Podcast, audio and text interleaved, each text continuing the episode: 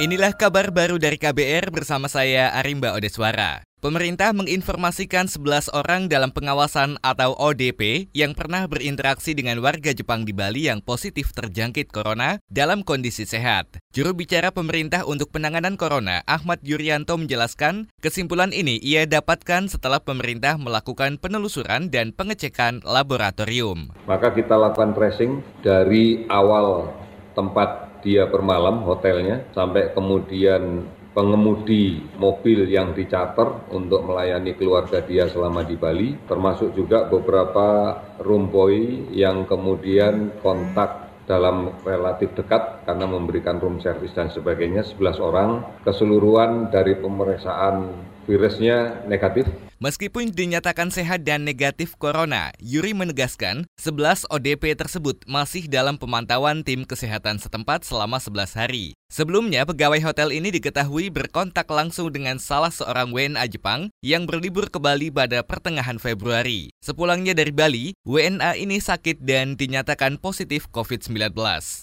Kita beralih ke Papua, Saudara. 59 orang di Papua masuk dalam pengawasan kesehatan terkait corona. Kepala Kantor Kesehatan Pelabuhan Jayapura, Harold Pikel, menjelaskan pengawasan ini dilakukan lantaran mereka baru kembali dari negara yang terjangkit corona. Puluhan orang yang kini dalam pantauan tersebut merupakan warga negara Indonesia dan warga negara asing. Kemungkinan tenaga kerja tujuan ke Nabire Terus di antaranya itu WNI yang pulang umroh. Pantau itu dengan pengawasan itu beda. Pantau itu ODP orang yang dipantau. Itu dia dari daerah yang pernah terjangkit. Sedangkan yang kalau diawasi orang yang benar-benar dari daerah terjangkit dalam kurun waktu 14 hari.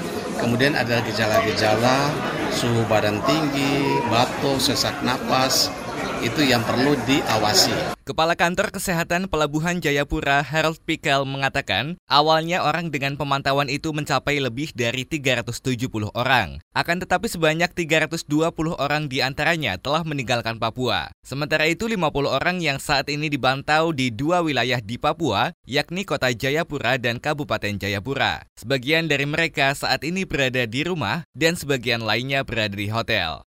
Sementara itu, saudara, Kejaksaan Agung memastikan terus memburu aset-aset hasil dugaan korupsi PT Asuransi Jiwasraya untuk dilimpahkan ke pengadilan sebagai barang bukti. Direktur Penyidikan pada Jampitsus Kejaksaan Agung Febri Ardiansyah menegaskan pihaknya akan terus mengejar ke mana pun tersangka menyembunyikan aset termasuk ke luar negeri. Para tersangka diduga melarikan aset hasil kejahatan di 10 negara. Negara itu aset-aset Nah ini yang tekad penyidik jangan sampai nanti kita sidangkan sementara aset tidak ada yang kita tuntut rampas. Mudah-mudahan ini bisa hakim sependapat ya kan dan kita yakin ini adalah perkara yang memang konstruksinya tipikor. Agung Febri menjelaskan apabila terbukti bersalah, aset itu akan digunakan untuk menutup kerugian negara yang diperkirakan mencapai 17 triliun rupiah. Hingga saat ini terdapat 11 triliun aset yang disita dari enam tersangka kasus Jiwasraya. Aset ini berupa properti, tanah, perhiasan, dan tambang batu bara serta emas.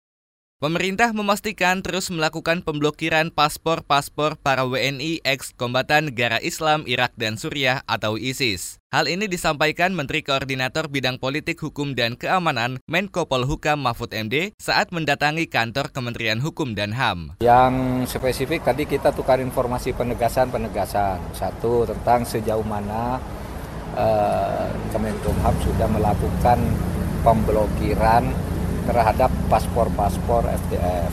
Kita pastikan bahwa itu adalah keputusan sidang kabinet ya bahwa yang FDF FDF yang sudah teridentifikasi itu paspornya ditutup dulu, diblokir.